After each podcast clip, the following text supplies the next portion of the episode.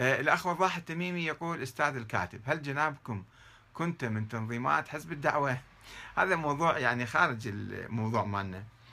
آه، أنا كنت صديق الإخوان في حزب الدعوة وقريب من عندهم ولكن كنت في منظمة أخرى هي منظمة العمل الإسلامي.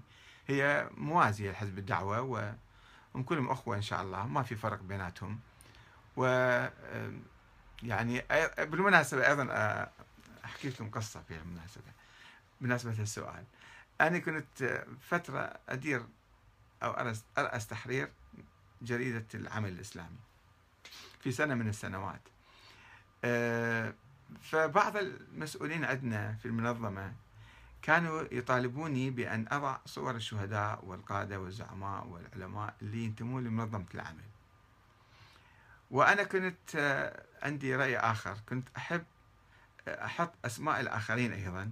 وعلمائهم وشهدائهم وكذا. باعتبار كلهم في خدمة القضية العراقية.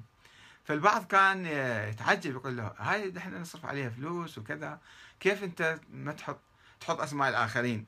أنا أقول يعني أنا عندما أضع فقط أسماء إخواننا وشهدائنا وعلمائنا ومراجعنا فالآخرين سوف لن يقرأوا هذه الجريدة. عندما يجدوا هذه الجريدة يجدوها غريبة عليهم ويمتعظون منها ويقفلون بعد ما يقرأوها فإذا حطيت صورهم وأسمائهم وشهدائهم راح نفتح قلوبهم علينا وبالتالي راح إحنا آه، يعني نتفاعل معاهم وراح يقرؤونا.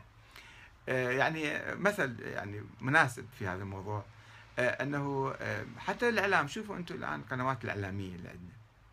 القنوات الإعلامية دائما يجيبون كل واحد يجيب جماعته وحزبه.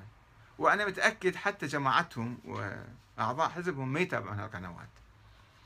لأن أنا كنت أعرف إعلامنا المنحاز وذو الأفق الواحد ما كان يقرأ حتى أصدقائنا حتى أعضاء تنظيمنا.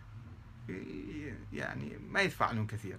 بينما كانت هناك بعض الصحف العربية أو الكذا كانت تصدر من برا فيها أخبار كل الحركات كل الأحزاب كل كذا حتى مع النظام مثلا. فالناس كلهم كانوا يقرؤون هذه الصحف ينفتحون عليها. وأنتم شوفوا الآن محطات التلفزيون أو الإذاعة أو الصحف المحايدة. الذكية في الإعلام وهذا نوع من الذكاء في الإعلام. الذكية في الإعلام تحاول أن تنقل كل الآراء فيقرأها ويستمع إليها كل الناس. أما القنوات الحزبية فلا يتابعها حتى أعضاء حزبها. وهي نصيحة أخذها من عندي. كذلك لأنه هذه مسائل نفسية مسائل إعلامية. اللي عنده شوية إلمام بالإعلام يمكن يفهمها بس اللي ما يقرأ إعلام ولا يدرس سياسة ولا يدرس علاقات عامة ما يفتهم الأمور ذنب. الأخ